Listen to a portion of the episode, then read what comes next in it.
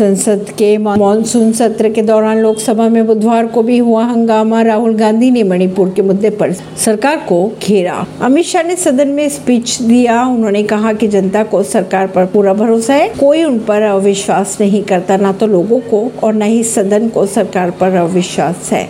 गृह मंत्री अमित शाह ने पीएम की की तारीफ़। उन्होंने कहा कि आज़ादी के बाद पीएम मोदी की सरकार ही ऐसी है जिससे सबसे ज़्यादा लोगों का भरोसा जीता।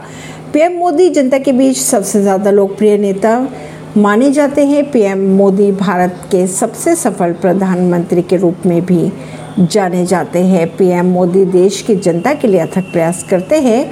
वो बिना एक भी छुट्टी लिए दिन में लगातार सत्रह घंटे काम करते हैं। लोग उन पर भरोसा करते हैं। नरेंद्र मोदी एक बार फिर पीएम बनेंगे। अमित शाह ने कहा। ऐसी ही खबरों को जानने के लिए जुड़े रहिए जनता श्रेष्ठता पॉडकास्ट से। परवीन दिल्ली से।